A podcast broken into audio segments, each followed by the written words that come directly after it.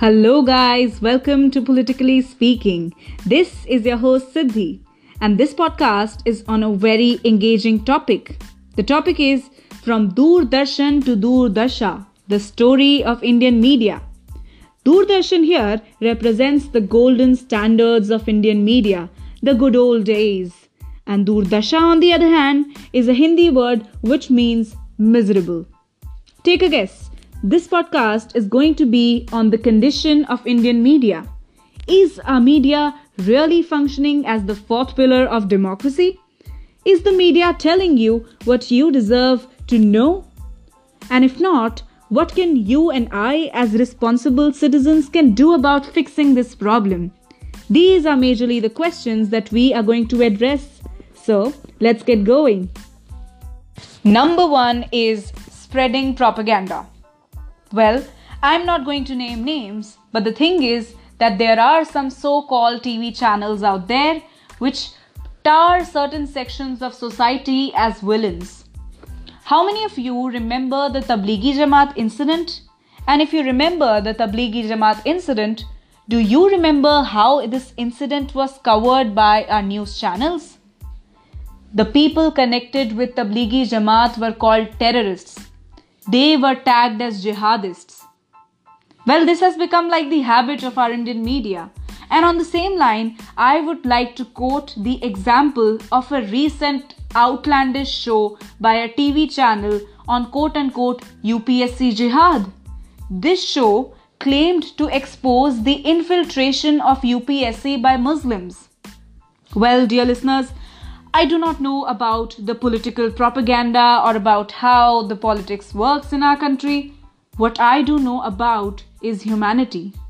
And on humanitarian grounds, I want to ask you this simple question Is it really fine to name certain sections of our society as terrorists? To call them jihadists? To call them all the other filthy names? Is it really fine? And if by chance the answer is no, then why should you and I remain quiet? Should we not raise alarms about it? I think we should. And therefore, we need to raise our voice. Number two is about the focus on non issues. Dear listeners, I've got some really incredible facts to share with you. When in 2018 Kerala was hit by floods, guess what our Indian media was doing? It was showing us the wedding of actor Priyanka Chopra and singer Nick Jonas. When in 2020, very recently, 35 lakh people in Assam were hit by the ravages of floods, our Indian media was showing us a petty political tussle in Rajasthan. When COVID pandemic was rampaging through India, our Indian media was showing countless infructuous conspiracy theories about the death of Sushant Singh Rajput. Well, this has become the habit of Indian media. It shows us the wrong picture, it doesn't show us the true facts. When our kingdom is burning, our Indian media shows us the circus. Well, that that's what the travesty is.